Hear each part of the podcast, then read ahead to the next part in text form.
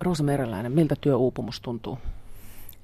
Se tuntuu ilottomalta ja kyyniseltä, että menettää usko ja toivon siihen, että oma ponnistelu voisi auttaa ja vaan suorittaa, minkä pystyy itkien ja huokaillen.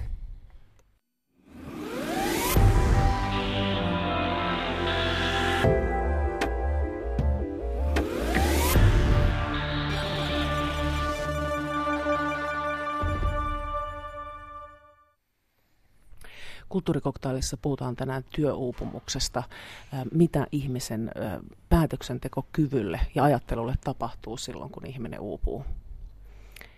Se, se on mun mielestä kiinnostavaa, mitä, mitä on tutkittu vaikka stressin tai unen puutteen vaikutuksia ihmisen psyykeeseen ja tapaan kokea maailma – Eli ne niin kuin, tutkimustulokset on hyvin yksiselitteisiä ja jokainen niin kuin itsekin varmasti pystyy sen ymmärtämään, että, että stressi aiheuttaa just sellaista näköalan kapenemista ja sitten kyvyttömyyttä ymmärtää laajoja kokonaisuuksia ja niin edespäin. Just tällaisia niin kuin kykyjä, mitä tarvittaisiin ehkä just ilmastonmuutoksen ja muiden tällaisten isojen kriisien ymmärtämiseen, niin samaan aikaan meillä ehkä on, on sellainen tota, yhteiskunta, joka, joka tota, ää, ei, ei välttämättä anna, anna meille mahdollisuuksia tai kykyjä ehkä niin hyvin just käsitellä näitä aiheita just tänä hetkenä.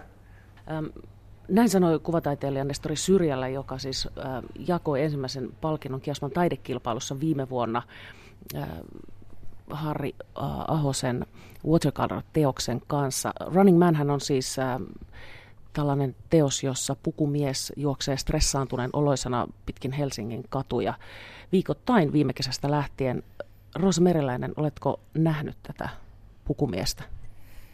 Ää, en, en ole nähnyt häntä paikan päällä juoksemassa, mutta kävin jo osallistumassa siihen kilpailuun silloin tai äänestämässä. Tämä ei ollut teos, mitä mä äänestin, koska mun mielestä se on vähän vanhanaikainen ajatus, että yhteiskuntaa kuvastaa juokseva pukumies, että tuntuu, että se oli niin jotenkin, silloin kun mä olin lapsi, 70-luvulla ajateltiin näin, että yhteiskuntaa kuvastaa tämmöinen, tämmöinen tota, liikemiestyyppi jotenkin, että, että semmoinen ikään kuin kovuuden ja kiireen symbolina nimenomaan pukumies, niin, niin musta on vaan vähän väsynyt ajatus, että, että vaikka se Sari Sairaanhoitaja sitten mieluummin Miten sä olisit toteuttanut tämän? Minkälaisen performanssin olisit tehnyt julkisen taideteoksen? tota, no, y- yksi, mikä itse asiassa mun mielestä uh, kuvastaa jonkin verran niin kuin samaa juttua, mutta tota, on tosi hauskaa ja oivaltavaa, niin Hamkulmassa, mikä on siinä tennispalatsin kulmassa on Jouko Korkeasaaren installaatio, missä on ämpäripäisiä ihmisiä, tai siis ihmisiä, jotka on niin kuin ämpäri päässä ja yksi on niin vielä ämpäri sylissä ja päässä. Ja, ja musta ne ämpäripäät on jotenkin niin kuin semmoista niin kuin sokeaa suorittamisen ja, ja just niin kuin suoritteisia esineisiin takertumisen symboleja tosi hyvin. Et sitä pidän tosi onnistuneena teoksena. Nestori Sylilä, Running Man ja Harri Ahossa Watercolor. Niistä kertovan dokumentti Ude ja monumentit on nähtävissä areenassa, joten sen voi nähdä sieltä. Mm, Roosa Meriläinen, sinä uuvuit totaalisesti vuonna 2004, kun olit kansanedustajana. Missä vaiheessa huomasit, että, että uupumus menee yli? No vähän sillä vaiheittain, että yhtenä päivänä Päivi Räsänen kysyi multa, että mitä sulle Roosa kuuluu? Mä rupesin itkemään vastaukseksi. Ja menin silloin, siitä sitten suoraan työterveyteen tajusin, että tämä ei ole niin kuin terveen ihmisen reaktio niin kuin normaalin kollegan ystävällisyyteen. Että oli niin, niin kuin, sit itkuherkkänä siinä kohtaa. Mutta että en mä sitten silloinkaan vielä suostunut saikulle jäämään, että se, se on julkinen työ ja ei sillä lailla kukaan kun koin, että tällaista heikkoutta sallita, niin, tota, niin en sitten kuitenkaan suostunut jäämään siis silloin vielä sairaslomalle. Miten sä näet, että mitkä oli niitä niin kuin keskeisiä tekijöitä, mitkä johtivat siihen tilanteeseen, että sä olit niin uupunut? No se, että mä olin monta vuotta tehnyt, tehnyt töitä ilman vapaa-päiviä. Että kaiken kaikkiaan lomia pitänyt hyvin vähän, että oli niin kuin pitkäaikainen kuormitus. Mä siihen aikaan myöskin ajattelin, että, että vaan heikot ihmiset tarvitsee lomaa ja että, ja että mulla ei ole niin kuin lomalle tarvetta eikä, eikä oikeutta pitää lomia, että on ikään kuin se aika, että kaksikymppisenä täytyy, täytyy takua, kun rauta on kuumaa. Ja, ja tietysti myöskin ihan konkreettisesti tein useita töitä, että, että se, se työmäärä oli pitkältä ajalta iso. Että ei se ollut sitten pelkästään se kansanedustajan aika, vaan, vaan tosiaan niin kuin pidempi aikaisempi kuormitus, mutta totta kai sitten niin kuin eduskunnassa niin siihen vaikutti myöskin sitten se, että puuttuu tämmöinen työyhteisön tuki ja, ja semmoinen niin kuin, mikä tietysti varmaan ollut yliopistossakin semmoinen tutkijan työssä silloin aikaisemmin, niin, niin siinäkin tietysti sama, että oli pitkään ollut hyvin niin kuin, ö, työssä yksinäinen.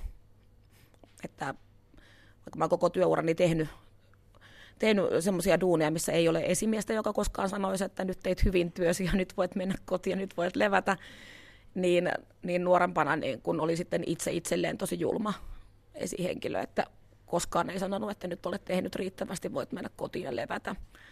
Että niin pitkään kuin suinkin oli kykyä pysyä hereillä ja, ja lukea tekstiä, niin tota, sitä teki. Mitkä olivat niitä ensimmäisiä merkkejä ennen tätä tätä itku, itkua, niin mitkä oli sellaisia niin kuin merkkejä, jotka kertoi sulle, että, että saattaisi olla jotain vialla, mutta ei ollut vielä niin kuin tarpeeksi vakavaa? No varmaan semmoinen yleinen ilottomuus alkoi alko näkyä kaikessa elämässä ja tekemisessä, että sitähän sillä niin kuin,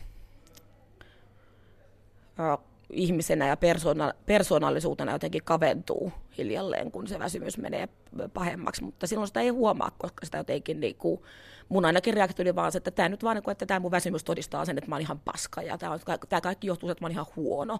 Ja tämä kaikki johtuu siitä, että, että niin kuin mun pitäisi vaan niin kuin lopettaa oleminen.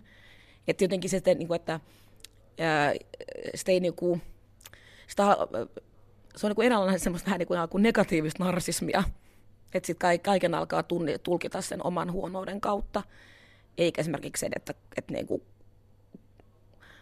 kalenteri on täynnä vielä päällekkäisiä merkintöjä, mikä on, on tietysti poliittisessa työssä hyvin tyypillistä, että,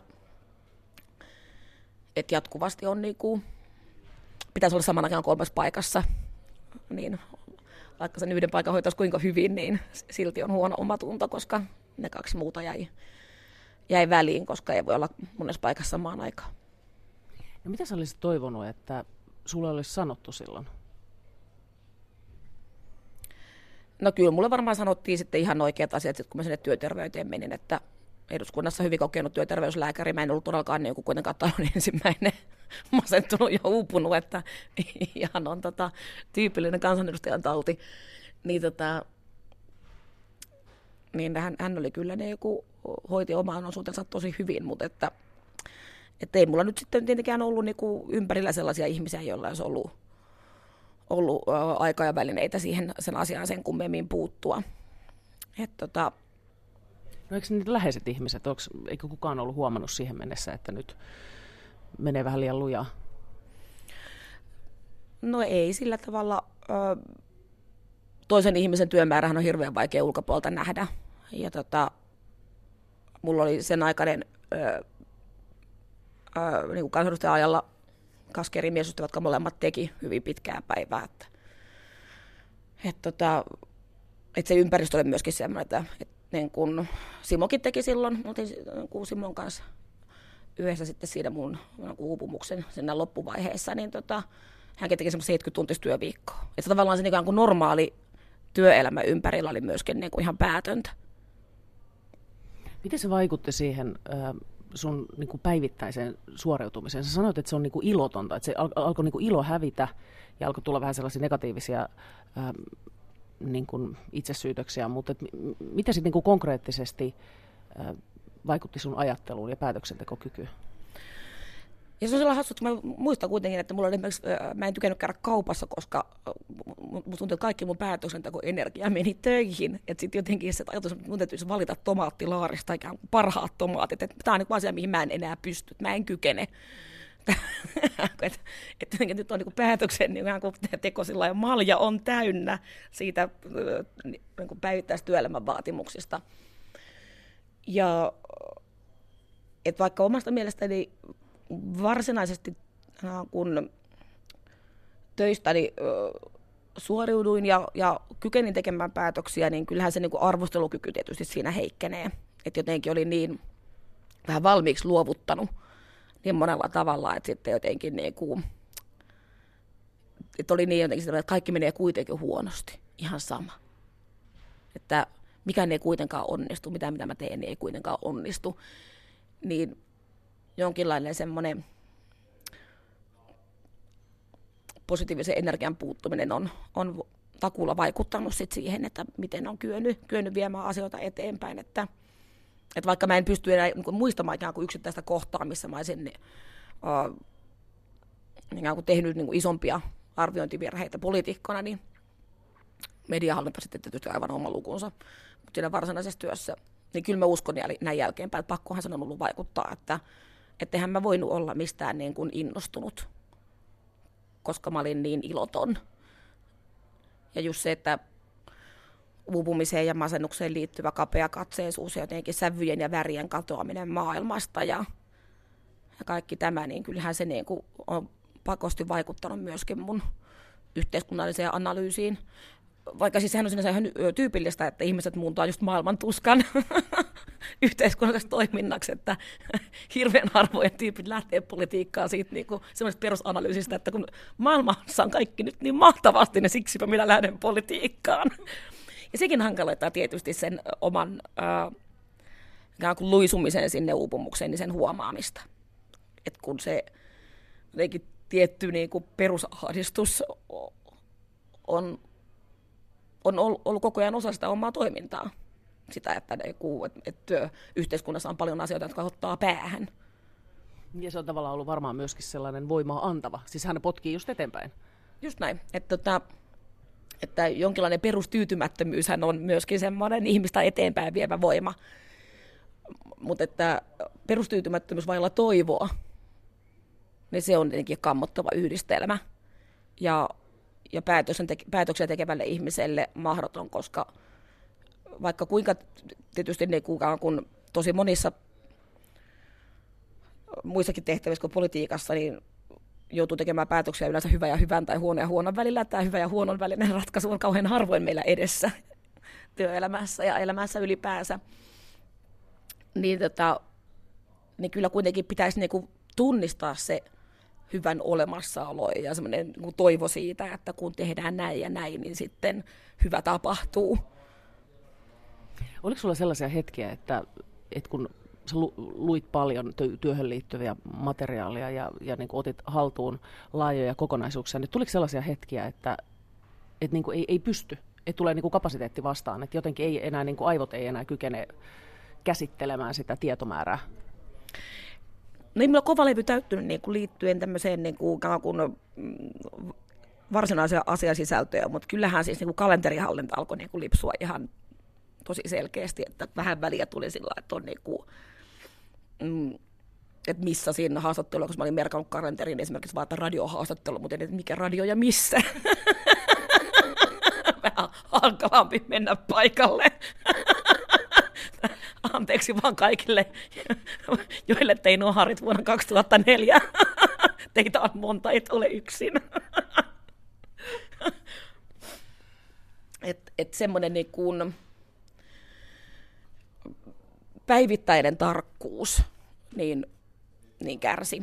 Mutta tokihan sitten tämmöisiin monessa asiassa, niin sitten mulla kuitenkin avustaja pystyy jonkin verran sitten tukemaan siinä kohtaa, kun tota, se oma, oma päivän hallinta oli, oli hankalaa. Mutta että, ja sitten esimerkiksi yksi oli semmoinen, että oli niinku, ja siihen että ihan sama tyyppiseen asenteeseen, mitä se uupumus teki. Että esimerkiksi mä en enää tarkistanut ollenkaan itseäni koskevia juttuja.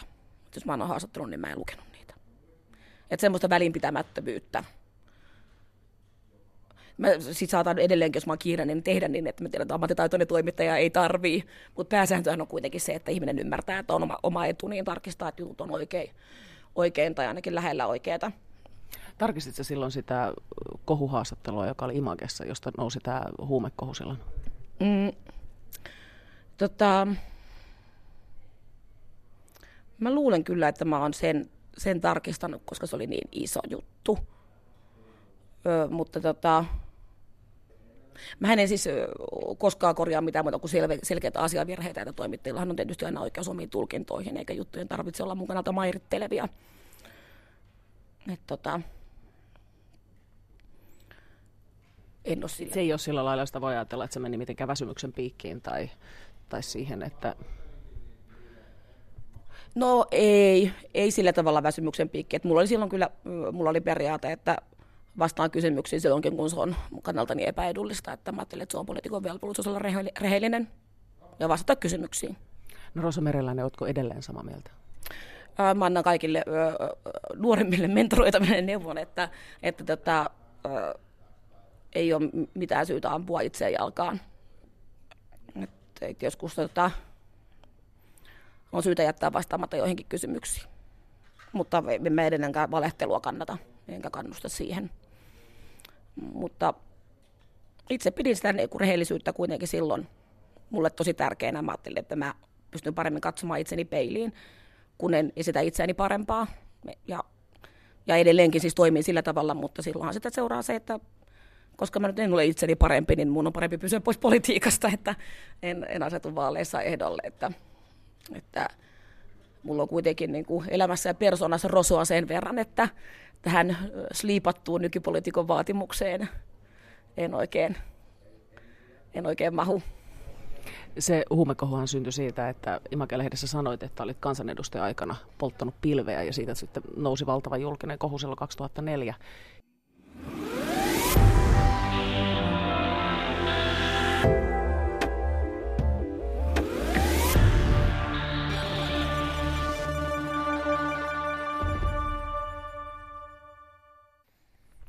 Kulttuurikoktailissa puhutaan tänään työuupumuksesta.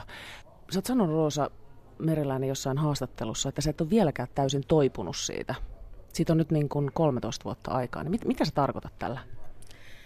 No kyllä semmoinen niin kuin jonkinlainen hauraus epäluottamus itseen on jäänyt, jäänyt tuosta tota, siitä uupumuksesta. Että jotenkin se, että mä olin aika, olin aika pitkään ja ehkä vieläkin vähän kiukkunen itseni siitä, että, että miten annoin itseni väsyä niin pahasti ja enkä, enkä tunnistanut ajoissa ja sitten vielä tuli niin pöliä, että, että vaikka mulle määrättiin saikkua, niin en sille jäänyt. et, et semmoista, niin kuin, semmoista ylimielisyyttä tosiasioiden edessä, niin, niin on, on itselle tietysti hyvin vaikea, vaikea antaa anteeksi ja koen, että jollakin tavalla oma paineensietokyky on saanut kolauksen näistä kokemuksista. Että, tai sitten toinen vaihtoehto, että vaan tunnistaa nykyään paremmin itselleen sen, että koska stressaantuu. Et koska enhän mä sitten ennen tätä mun uupumista, niin, niin omasta mielestäni mulla ei ollut koskaan stressiä eikä myöskään koskaan kiirettä, koska mä kielisin itseltäni kiireen tunteen. Kiinnostavaa, miksi? Mm, Mä olin Tampereen yliopiston ylioppilaskunnassa töissä 19-vuotiaana tasa sihteerinä ja siellä oli semmoinen huoneen taulu, kun kiire on itsetehostusta. Ja mä ajattelin, että itsetehostus on noloa, että mä en, ole, en halua olla itsekäs ihminen. Että mä niin kuin, tämä kiire, kiire on niin kuin, kuin narsistinen tunne. Eli silloin sitä ikään kuin ole olemassa, jos sitä ei niin kuin myönnä itselle. Joo, tää, tässä on jo pieniä just tämmöisiä, että, että ehkä, niin kuin, ehkä se, se voisi ajatella myöskin sitä kautta, että, että se, että kuvittelee, että itsen täytyy tehdä töitä niin järjettömiä määriä, niin sekin on, on itse tehostusta. Että näinkin voisi ajatella, että, että, että, että jonkinlainen tasapaino elämän eri elementtien välillä niin olisi ihan hyvä säilyttää ja eikä kuvitella olevansa haavoittumaton. Että kyllä mä nykyään, no totta kai mulla on mulla lapsikin, että se, se helpottaa, se on paras mahdollinen elämänterveyttä ja tuommoinen tota, pieni leikkikaveri, koska se pakottaa viettämään vapaa-aikaa. Viittasit jo äsken tuohon siihen, että, että eduskunta on hyvin, hyvin tällainen hektinen paikka ja sä et ole ainoa siellä väsynyt. Mm. Todellakaan tällä hetkellä kansanedustajani Toivola on sairauslomalla ja väsymyksen, väsymyksen ja uupumuksen ja masennuksen vuoksi ja sitten myöskin Jari Lindström on, oli vähän aikaa sitten sairauslomalla. Mikä, äh, mikä eduskunnassa on sellainen... Äh, Tai mikä siinä tekee eduskunnassa sen, että, että, että ihmiset uupuu? No yleensähän niin kuin sitä, noista työuupumustutkimuksista näkyy, että sellaisissa työtehtävissä, missä, missä työ, työ on organisoitu sillä tavalla, että ei voi koskaan tietää tehneensä tarpeeksi, niin se on niin kuin uuvuttavaa. Ja tietysti sitten paljon muuta epäpalkitsevuutta on. Että mäkin olin silloin oppositiokansanedustaja, että lähtökohtaisesti kun valtavan ponnistuksen tuloksena saattoi olla jotenkin todella mitätöntä, että kun kuitenkin parlamentarismissa niin hallituksen esityksestähän asiat tässä maassa eteenpäin menevät, niin se ikään kuin sen valtavan työmäärän äh, suhde siihen, että mitä sitten kykeni, kykeni saamaan aikaan, niin on tietysti hyvin väsyttävä yhdistelmä. Ja sitten se, että äm, ei ole sillä semmoista työyhteisöä, missä, missä voisi saada yhdessä tekemisen tunnetta. Ja mulla varmaan siihen vaikutti myöskin se, että olin sitten ö, syyllistynyt väärään ikään ja sukupuoleen, että, että oli vaikea saada kollegoihin semmoista luontevaa suhdetta, että se on kuitenkin niin monille sitten kansanedustajille jotenkin huomasi sen, että kun mä tuun paikalle, niin ne ei oikein tiedä, että mitä tuolle nyt sanotaan, kun ei siltä kai voi kysyä, että miten koulussa menee, kun se on kansanedustaja, että mitä, tai että onko sulla jo poikaystävää, että, että se hämmennys, hämmennys aiheutti sen, että, että vaan niin kuin hilje, hiljennettiin ja mentiin pois. Että se on jotenkin se niin kuin arkinen, arkinen niin kuin, kun ei, ei saanut ihmisiin kontaktia, niin sitten myöskin... Oliko se niin sisäänpäin lämpiävä? No ei varmaan nyt olisi. Kun mä käyn eduskunnassa, niin totta kai kaikki on siellä mulle mukavia. Mä oon keski-ikäinen nainen, se on ihan, mä oon keski-ikäinen ihminen, se on aivan eri. Mun suhtaudutaan aivan eri tavalla. Mähän on ihminen muiden joukossa. Että, että siellä niin kuin vaan 20 niin se oli niin, niin paljon niin kuin torjuvampi tilanne. Miten, miten pitäisi ajatella uudella tavalla, tai pitäis, pitäisikö jotenkin eduskuntatyö ajatella uudella tavalla, koska, koska sitä uupumusta on en mä tiedä voiko sanoa, että keskimääräistä enemmän, mutta kuitenkin monet uupuu siinä työssä. No, jos ajatellaan nyt tämmöisiä uupumuksella masennukselle altistavia aloja, niin ehkä merkittävämpi yhteiskunnallinen ongelma on kuitenkin esimerkiksi sairaanhoitajien uupuminen, mikä, mitä, mikä, mitä ilmeisimmin johtuu siitä, miten se työ on organisoitu. Ja se on, se on musta olennaisempaa mun mielestä niin että melkein millä tahansa alalla, niin aina ihmiset on sitä mieltä, että voi meidän ala, se on kateellisten pal- pal- paratiisi ja meillä on kaikista huonointa. Ja voi kun tietysti miten paljon täällä ihmiset uupuu ja on niin paljon kusipäisyyttä että yliopistolaiset on sitä mieltä ja teatterissa töissä olevat kaverit on sitä mieltä. Ja kun joka alalla ollaan sitä mieltä, että meillä, meillä on kyllä niin kauheata. Et eikä se on tämmöinen kuin suomalaisessa yhteiskunnassa oleva työkulttuuri, joka, joka vaatisi parantamista, että, että suhtauduttaisiin äh, ihmisiin lempeämmin ja muistettaisiin äh, pitää huoleen sitä, että kaikki toki kokee työssä onnistumisen tuloksia ja palkitsevuutta mielellään päivittäin, mutta vähintään nyt viikoittain. To, toi on itse asiassa, tuossa ollaan niin jotenkin olennaisen kysymyksen äärellä siinä, että just näissä, että mikä, niin kuin, mikä näissä rakenteissa on sellaista, joka ylläpitää sitä, sitä uupumisen kulttuuria. Sä viittasit jo sairaanhoitajiin ja sanoit, että se työ on niin kuin organisoitu sillä tavalla. Mm. Niin, niin mit, mitä sieltä voisi nostaa? Mitkä on niitä sellaisia rakenteissa olevia ongelmia? Jo, mainitsit jotain niin kuin myönteisen palautteen ja, ja niin kuin tämän, että tulee niitä työssä onnistumisen hetkiä. Mit, mitä muita voisi olla tällaisia ihan niin kuin konkreettisia? Konkreettinen on työpaikkademokratia. Se on tämmöinen, mikä tutkimuksissakin näkyy, että jos ihminen kokee voimansa vaikuttaa omaan työhönsä, siis paitsi työnsä sisältöön, niin myöskin siihen, miten se työ on organisoitu, niin hän jaksaa paremmin sitä kuormitusta. Että tavallaan sitä ikään kuin sitä kyynisyyttä, ilottomuutta ja toivottomuutta ruokkii se, että jos ei, että vaikka itse kokee, että tämä nyt on hoidettu huonosti tämä homma, tämä pitäisi organisoida paremmin, niin jos sillä niin omalla mielipiteellä ole mitään merkitystä. Että joku jossakin sanelee sen, miten, miten se työpäivä sujuu ja miten hommat hoidetaan. Ja tämä on mitä ilmeisemmin ö, sairaalaorganisaatioissa tyypillinen ongelma, että että, että sairaanhoitajat kokee, että heidän ammattitaitoaan ja osaamistaan ei arvosteta sillä tavalla, että heidän mielipidettään kuunneltaisiin siitä, miten työt tehdään.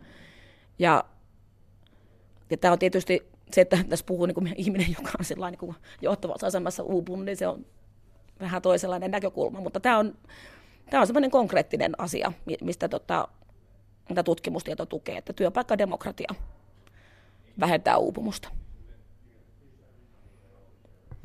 Jos mietitään, että niin kuin tälle laajasti ajateltuna, että, että niin kuin globaalistikin ajateltuna. Meillä on hirveän isoja ongelmia, on siis niin kuin, tai kriisejä voisi ajatella näin, on siis pakolaiskriisit, ilmastokriisit.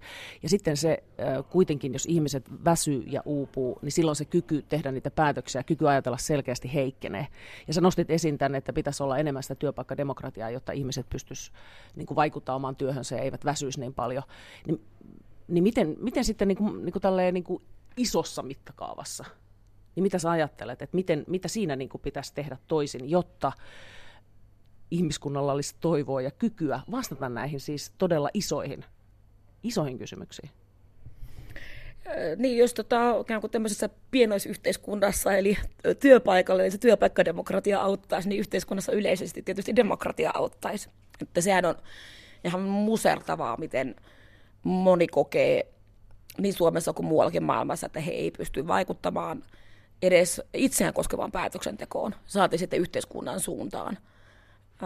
Ja se ei, ei tarkoita pelkästään sitä, että ei vaivauduta edes äänestämään, vaan että yleisesti ottaen ei, ei vaikuteta asioihin. Et kerta kaikkiaan, miten laajasti koetaan, että sillä omalla mielipiteellä ei ole mitään merkitystä, omalla panoksellaan ää, ei voi muuttaa maailmaa. Että, että toisaalta meillä, meillä on niin kuin laajasti tämmöistä kuin kuluttajademokratiaa, että ihmiset, joilla on rahaa, niin myös kokevat voivansa kuluttajapäätöksillä vaikuttaa. Mutta että he, joilta rahatkin vielä puuttuu, niin mitä jäljelle jää. että, että kyllä niin kuin, se, että Suomi on Suomesta, Suomen sanottu yhdistysten luvattuksi maaksi, niin mun mielestä sitä voisi ajatella myöskin, että,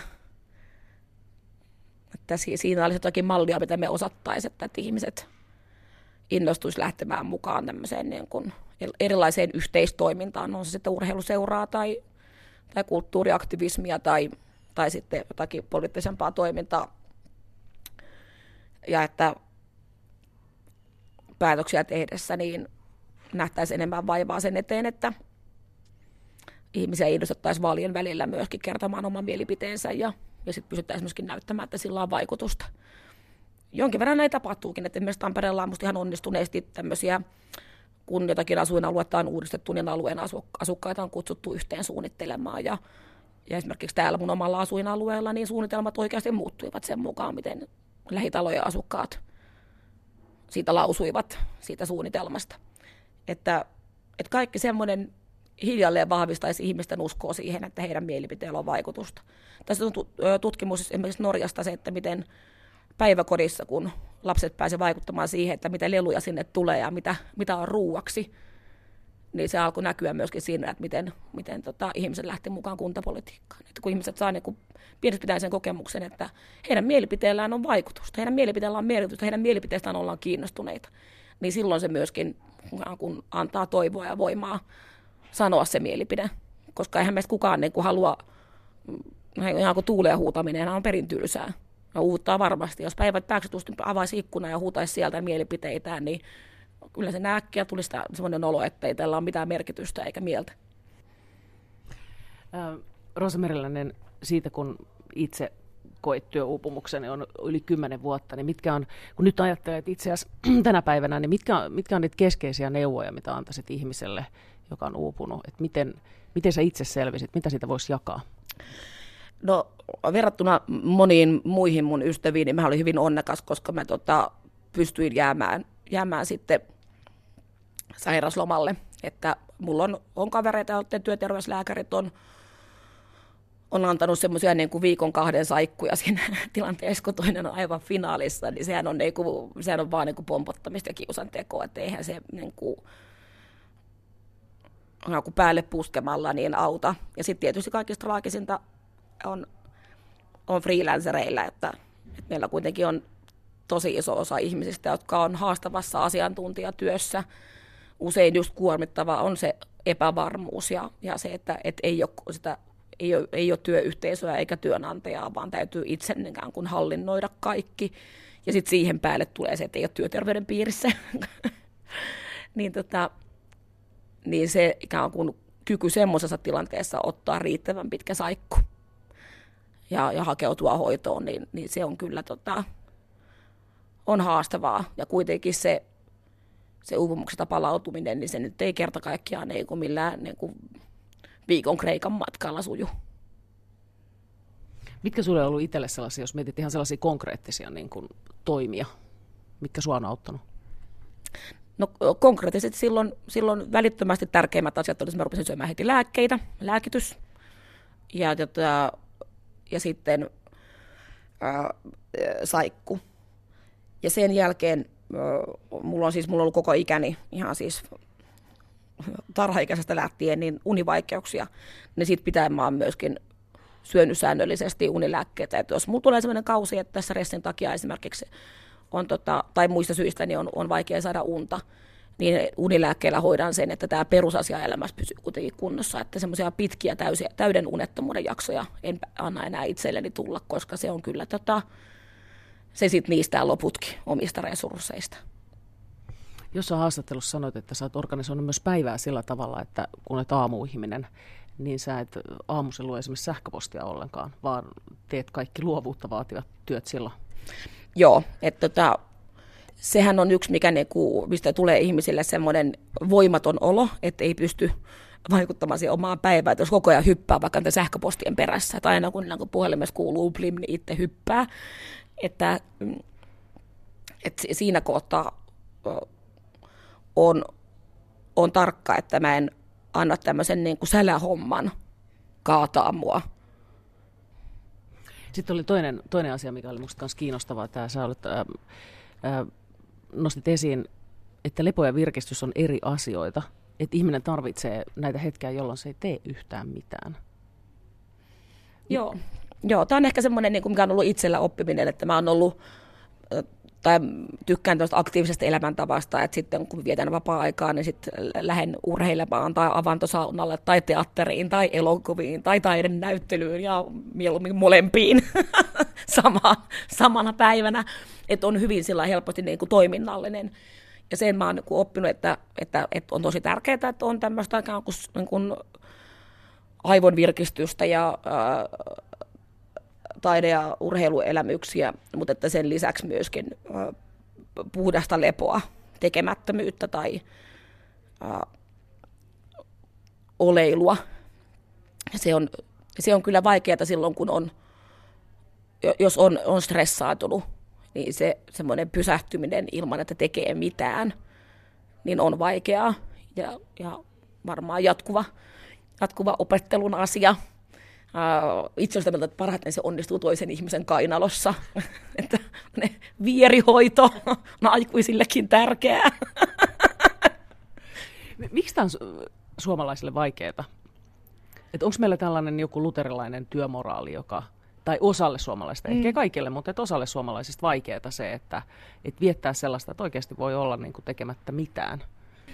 No, mä, mä siis tota, joitakin vuosia sitten kirjoitin Liisa Huudan kanssa yhdessä kirjan Kilttien kapina, tottelemattomuuden alkeita naisille. Ja sitä varten selviteltiin aika paljon semmoista kiltteyden muutosta, naisten, naisen kiltteyden muutosta Suomessa. Ja mun mielestä siinä näkyy jotenkin semmoinen, että niin tällä hetkellä myöhäiskeski-ikäiset tai, tai vanhemmat suomalaiset, niin heille on, heille, on, heille on opetettu tällaista kuuliaisuutta ja tottelevaisuutta.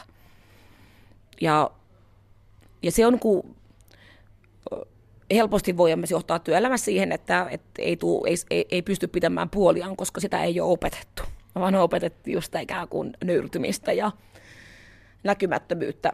Mutta että mun ikäisille on, on tyypillisimpää semmo, sit semmoinen tunnollisuus, tunnollinen kuin suorittaminen. Ja kun se että musta tuntuu, että mä oon koko ikäni siitä pitäen, kun on koulusta päässyt pois, niin yrittänyt opetella, että ei, että tämä elämä ei ole suorituksia, josta annetaan kymppejä. Ensinnäkään aikuisten elämästä kymppejä kukaan mulle ei enää anna. Että nämä palkinnot jäivät taa. Mutta myöskin, että elämä ei ole suoritusten sarja. Ja se on kyllä tosi vaikea oppia, koska mä oon niin vahvasti sisäistänyt sen ää, suorittamisen eetoksen.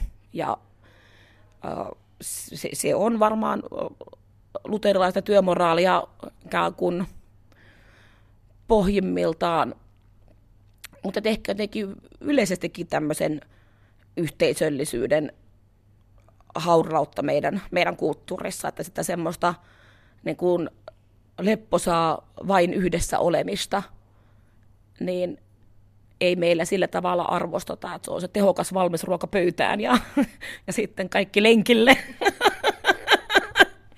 Ja, ja sen jälkeen kuuluu sieltä, että tarvitaan tuottavuusloikka, jotta voimme olla tehokkaampia ja tuottaa enemmän, koska olemme jäämässä jälkeen muista. No joo, tätä, kyllä mä ainakin itse koen, että semmoisena aikoina, jolloin mulla on ollut ää, sinnikkyyttä järjestää itseni aikaa luovalle laiskottelulle, että on semmoista kuin rentoutta ja väljyyttä kalenterissa, niin, niin silloin mä oon myöskin saanut aikaan suuria, että isoimmat, isoimmat työponnistelut ja ideat ja, ja semmoinen, mikä on musta oikeasti tuottava ja tehokasta, niin se on syntynyt semmoisena aikoina, jolloin kalenteri ei ole täynnä. Että se, kun aika monet alathan on nykyään asiantuntijatyö, luovat työt sellaisia, jossa, jossa se niin kuin kiireellä puristaminen niin ei tuota ollenkaan parasta tulosta. Neuropsykologi Laura Sokka väitteli vähän aikaa sitten siitä, että mitä ihmisen aivoissa tapahtuu silloin, kun hän on tosi uupunut työssään. Ja yksi havainto oli se, että uupuneena me ollaan herkemmin, niin kuin tuntosarvet herkempänä semmoiselle negatiiviselle äänensävyille ympäristössä. Me niin kuin herkemmin napataan sitä negatiivista ja sitten taas ei niin hyvin niitä semmoisia positiivisia viestejä meidän ääniympäristössä. Niin Rosa Mereläinen, kävikö sulle näin silloin, kun sä olit uupunut? Se, se on mahdollista. On, tota, on hankala hahmottaa, aivan täysin hahmottaa, että miten, miten sitä niin kuin sitten siinä tilanteessa toimi. Mutta muistan kyllä, että, että tota, mun oli hyvin vaikea ottaa vastaan myönteistä palautetta ehkä nyt on ylipäänsä kyllä Suomessa ihmisten perusongelma, että, että, että kehujen vastaanottaminen mukisematta ei meinaa onnistua just keltään. Tästä täytyy harjoitella, että sanoo vaan kiitos. Että tota, et mä en oikein, jos, jos, jos ihmiset kehu mun työpanosta, niin mä en, mä en uskonut.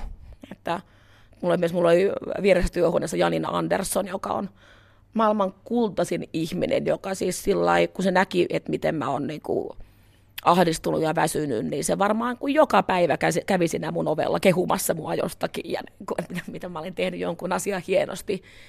Niin, tota, niin muistan vaan, että mä en, että mä ajattelin, että se on vaan kilttiä sanoa mulle sen takia. Että mä ajattelin, että se ei ole totta. Että mä en oikeasti en ole tehnyt mitään hyvin, enkä oikeasti ole ahkera. Niin, eli sä et pystynyt ottaa vastaan sitä. Sun, sun niin kuin aivot ei ottanut vastaan sitä myönteistä palautetta. Niin, niin mä olin jo tavallaan niin, kuin niin päättänyt siihen, että mä oon, mä oon huono. Että tavallaan niin kuin, kaikki, kaikki vasta-aineisto niin, niin tuntui vaan epäuskottavalta. Ja, ja varmaan on, ja sitten muistan myöskin, että tuli tavallaan sitä, että kun luki lehtiä, niin sitten kaikki negatiiviset uutiset, niin mä näin paljon selkeämmin ja kaikki on, jos on joku juttu jostakin niin kuin aavikoitumisesta Afrikassa, niin sitten mä olen saanut, että tämäkin on minun vika. Tällekään en ole saatana mitään tehnyt tänään.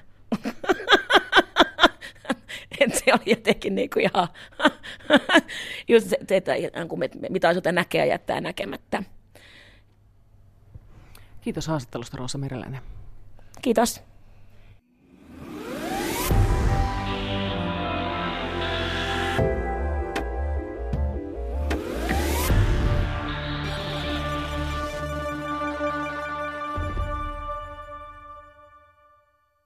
Neuropsykologi Laura Sokka, ähm, miksi kiinnostuit työuupumuksesta? Miksi halusit tutkia sitä? Meillä on tänä päivänä tosi paljon ihmisiä, jotka työelämässä oireilee väsymyksen ja, ja motivaation puutteiden ja, ja semmoisen vähän niin kuin negatiivisen ää, mielen kanssa. Ja he paljon myös tuo esiin sitä, että, että ei oikein pysty siihen parhaimpaansa ei pysty keskittymään ja ei pysty oppi uutta tai kehittelemään uusia ajatuksia, vaikka, vaikka työnantaja niin toivoisi. Ja, ja tota, on paljon päällekkäisiä työtehtäviä. Ää, toistuvia yllättäviä käänteitä ja niin edelleen. Ja tällaista viestiä tulee tosi paljon sekä sieltä työntekijöiden puolelta että sitten työnantajan puolelta ja myös työterveyshuollon puolelta. Ja näitä asioita ei kuitenkaan ole itse asiassa hirveän paljon tutkittu, tai ei oikeastaan aivotutkimusta tästä asiasta ei oikeastaan ole juuri ollenkaan vielä. Ja, ja siitä ei ole kovin pitkää aikaa, kun ollaan alettu kiinnostua siitä, että, että tota, liittyykö tämmöiseen työuupumukseen ni, niitä tiedonkäsittelyvaikeuksia ihan oikeasti, mitä ihmiset kokee. Ja tota, tämä on tosi tärkeä asia sen suhteen, että kuinka työkykyisiä me ollaan ja, ja, ja kuinka työkykyisiä me koetaan olevamme ja kuinka hyvin me pystytään antaa se oma parhaamme siihen työhön. Niin iso asia. Minkä laajuisesta ongelmasta puhutaan? Tällä hetkellä tutkimusten mukaan näyttää siltä, että suomalaisista työikäisistä joka neljännellä on tällaisia työupumusoireita. Erityisesti sellaisia, jotka ei ole niin vielä niin kuin lamaannuttavia, että että tota, ei pystyisi siihen työhön, vaan että ne on ehkä niin kuin tavallaan tuloillansa ja, ja semmoisina lieväasteisina ne oireet. Ja sitten taas vakavasta työopumuksesta puhutaan ehkä noin kahden, kolmen prosentin luokkaa työikäisistä työssä käyvistä. Ähm, miten me Suomessa tällä hetkellä arvostetaan niin kun, ähm, onko se ristiriidassa sen, sen kanssa tavallaan, niin kuin, että ihmiset uupuu siis? Että onko, jotenkin, onko edelleen niin kuin arvostettua sellainen just se, että pitää olla saatavilla koko ajan ja, ja niin kuin tehdä miljoona asiaa samaan mm. aikaan? Vai, vai onko siinä tapahtumassa jo käänne? Nyt tuli monta kysymystä putkeen, mutta... Mä toivon, että siinä on tapahtumassa käänne ja mä toivon, että, että me nähdään se, että, että oikeasti, jotta me pystytään työskentelemään niin kuin päivä toisensa jälkeen hyvin ja vielä niin kuin useita vuosia tästä eteenpäin, niin nähdään se, että, että se palautuminen on itse asiassa ihan merkittävässä roolissa ja että keneltäkään ei odotettaisi sitä, että, että sun täytyy selvitä viiden tunnin yöunilla ja, ja olla kaiken aikaa tavoitettavissa. Mä toivon, että ollaan menossa niin kuin siinä mielessä hyvään suuntaan, koska siitä palautumisesta ja kuormituksesta on puhuttu niin kuin pitkään ja, ja, ja tota, monelta kantilta. Ja nyt esimerkiksi tämä meidän tutkimus niin kuin aivotutkimuksen näkökulmasta toistaa sitä, tai tuo, kertoo sitä ihan samaa tarinaa, että tota, oltiin me sitten niin kuin työntekijöitä tai esimiehiä tai työyhteisönä, niin meidän täytyy huolehtia siitä, että me myös sen päivän aikana palaudutaan hyvin ja pitkältä meillä palaudutaan hyvin, jotta me pystytään työskentelemään työskentele pidempään. Laura, so- Laura Sokka, tiivistä lyhyesti, äh, sä olet juuri väitellyt äh, tähän liittyen, mm. niin tiivistä lyhyesti se, että mikä se oli se ydinkysymys ja mitä, mitä siinä selvisi? Me tutkittiin aivotutkimuksen menetelmillä sitä, että miten työuupumus näyttäytyy tiedonkäsittelyssä ja semmoisissa tarkkaavuuteen liittyvissä asioissa, keskittymiseen liittyvissä ja päätöksentekoon liittyvissä asioissa ja nimenomaan aivotutkimuksen menetelmin, että miten se näyttäytyy meidän aivojen sähköisessä toiminnassa. Ja me nähtiin itse asiassa hyvin monenlaisia muutoksia työopumukseen liittyen tässä aivojen sähköisessä toiminnassa. Yksi esimerkki on se, että, että uupuneena me ollaan herkemmin, niin kuin tuntosarvet herkempänä semmoiselle negatiiviselle äänensävyille ympäristössä. Me niin kuin herkemmin napataan sitä negatiivista ja sitten taas ei niin hyvin niitä semmoisia positiivisia viestejä meidän ääniympäristössä jo. Ja, ja toinen havainto oli se, että, että silloin kun vaaditaan sellaista nopeata päätöksentekoa, vaikka olisi häiriöitäkin siinä ympärillä, niin tota, uupuneet ainakin semmoisessa niin suhteellisen lievästä tilanteessa niin he pystyivät itse asiassa suoriutumaan ihan yhtä hyvin ja ihan yhtä nopeasti kuin verrokit. Mutta me nähtiin siellä aivotoiminnan tasolla muutoksia, jotka kertoo ehkä niin kuin sellaisesta liiasta tai turhasta ponnistelusta. Et toisaalta sellaiset asiat, jotka tavallisesti olisi ihan niin kuin hyvin hallussa, niin uupuneille ei ollutkaan ikään kuin aivotoiminnan tasolla. Ja he joutuivat niin ottaa vähän lisää vauhtia – toisaalta sieltä aivot, aivotoiminnan tasolta. Niin, eli tarkoittaako sitä, että joutuu niin kuin eri, eri lohkoja käyttämään? Kyllä joo, joo, joo just näin, että niin kuin tuo päälakilohkon alueella Me nähtiin heikentynyttä aktivoi, aktivaatiota ja sitten taas sitä vajetta ikään kuin kompensoitiin sillä, että otettiin vähän vauhtia täältä otsalohkojen alueelta ja se koetaan kuormittavana. Eli se on niin kuin stressaavaa, jos sä joudut käyttämään niin kuin useampia? I, ö, ei, ei, ei niinkään, että joutuu käyttämään useampia, vaan se, että se, kun me aivot pyrkii toimimaan mahdollisimman ikään kuin taloudellisesti. Mm. Ja tässä tilanteessa aivot ei toiminut niin kuin taloudellisesti. Mä, mä vertaan tätä semmoiseen aika tavalliseenkin tilanteeseen, ja ainakin autoilijat sen tunnistaa. Jos sä kuvittelet, että sä ajat autolla moottoritienopeuksilla, mutta sä ajat pikkasen liian pienellä vaihteella, niin silloinhan käy niin, että ne kierrokset kovenee, moottori alkaa huutaa, ja sitä kaasua pitää painaa entistä enemmän, jotta sä pysyt siinä samassa vauhdissa sen muun liikennevirran mukana. Eli niin matka kyllä jatkuu, mutta se on hirveän kuluttavaa, eikä se ajaminen ole kovin taloudellista. Ja tällaista toimintaa me nähtiin niin uupuneiden aivoissa, aivotoiminnassa niin päätöksenteon hetkellä. Ja sitten vielä, kun tämmöisen niin kuin päätöksentekotehtävän aikana me esitettiin näille uupuneille semmoisia yllättäviä häiriöääniä. Niin kuin monesti me joudutaan tekemään päätöksiä häiriöiden keskellä. Me huomattiin, että uupuneet ei reagoineet niihin taustaääniin ikään kuin riittävän hyvin. Ja jos mä taas tuon sen tähän autolla ajamiseen, niin, kuin, niin sit mä ajattelisin niin, että, että uupuneena sitä ei välttämättä ole riittävän valppaana huomaamaan, että jos jostain suunnalta tuleekin vaikka joku ambulanssi.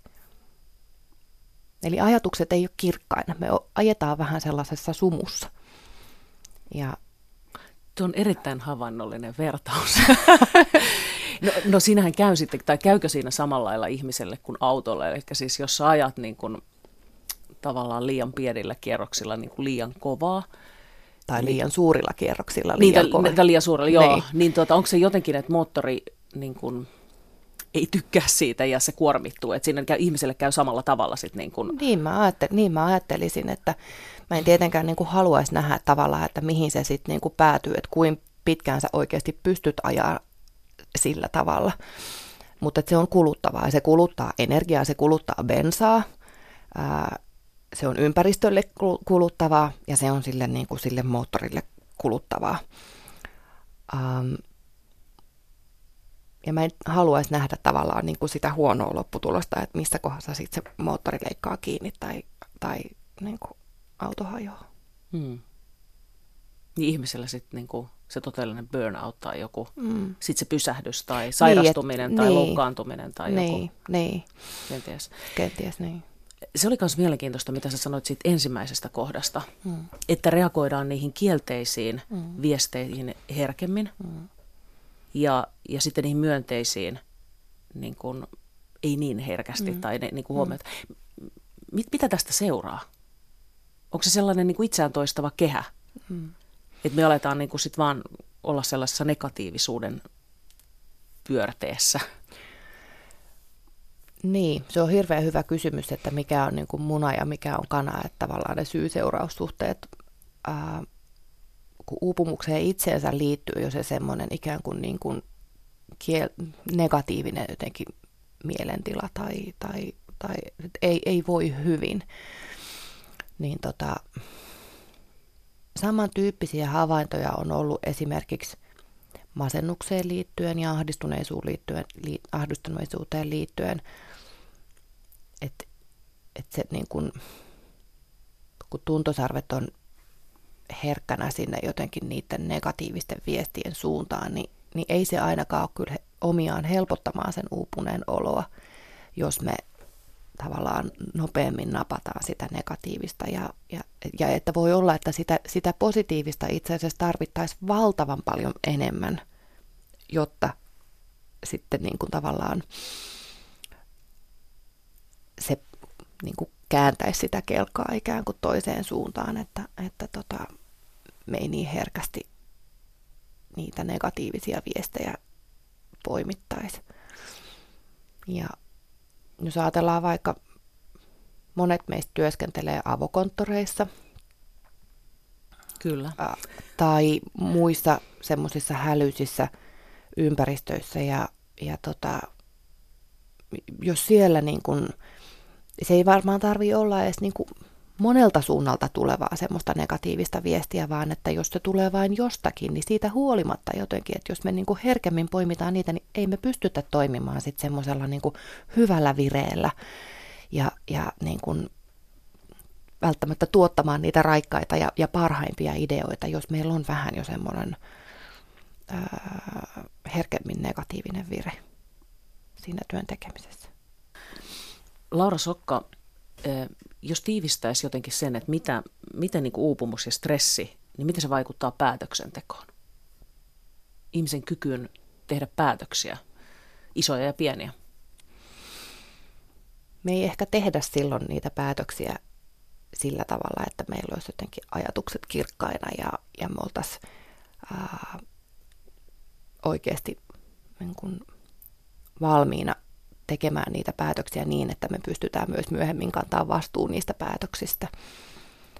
Ää, ja tota, ja sitten jos me ajatellaan, että uupuneena, kun on kuormittuneesta tilassa ja aivot käy vähän niin kuin ylikierroksilla, niin tota, sitten jos tuleekin vaikka joku vaaratilanne, joka sitten taas vaatisi semmoista nopeata päätöksentekoa niin, että, että se vaaratilanne ei pahene tai että työturvallisuus säilyy, niin, tota, niin, niin varsinkin semmoisessa, silloin jos ollaan niin kuin vakavassa uupumuksessa, mutta kuitenkin vielä työskennellään, niin me huomattiin, että, että uupuneet alkoi tehdä myös enemmän virheitä. Ja erityisesti varmaan sellaisissa työ, turvallisuuteen liittyvissä kysymyksissä, niin ne voi olla niin kuin merkityksellisiä jo siinäkin hetkessä.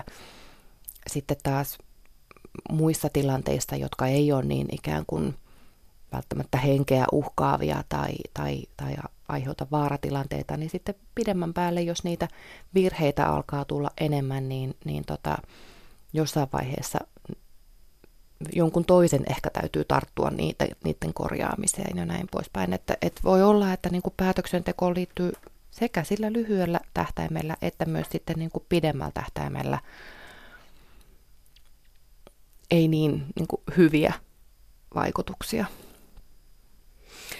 Äh, jos sinun pitäisi tehdä tavallaan teidän tutkimuksen havaintojen pohjalta ja muutenkin siis työkokemuksesi pohjalta kaiken, mm. kaiken sen niin kuin tiedon, mitä tiedät, mm. niin, kuin, ää, niin vaikka kolmen tai viiden kohdan niin kuin, ää, tällainen ohje siihen, että, että niin kuin miten selviät ikään kuin, jos uupumus uhkaa tai, tai miten vältät uupumisen, mm. niin mitä ne voisi olla? Mutta paljon kysytään, kysytään tämän tyyppisiä kysymyksiä ja sitä itsekin itse asiassa niin kuin hairahtuu helposti semmoiseen klikkaus, klik, klikkimeininkiin, että näin kuorit omenan parhaiten tai, tai näin, näin poispäin. Mutta tota, ja sen takia mä oon jotenkin aina yrittänyt välttää sitä, että mun ei tarvitse niin kuin kymmentä kohtaa sanoa, mutta jos mä sanoisin kaksi asiaa, että, että miten niin kuin välttää sitä uupumusta, niin ne kiteytyy siihen, että tee niitä asioita, joista sä nautit, joista sä tykkäät, joista sulla tulee hyvä mieli ja nuku riittävästi. Niillä varmaan pärjää aika pitkälle. Mm. Ja sitten muu on niin kuin semmoista, vaikka just siihen omaan työn tekemiseen liittyviä juttuja, että kuinka paljon sä voit ennakko, niin kuin siinä vaiheessa, kun sä olet vielä niin kuin hyvissä työn, työskentelyvoimissa, silloinhan sitä kannattaa tehdä sitä semmoista ennaltaehkäisevää työtä, järjestellä sitä työpäivää tai uskaltaa sanoa jossain kohdassa ei, pysty niin kuin priorisoimaan ja laittaa asioita tärkeysjärjestykseen. Silloin kun sä voit hyvin, niin silloinhan, silloin sä pystyt tekemään sitä hyvin. Hyvä, kiitos haastattelusta Laura Sokka. Kiitos.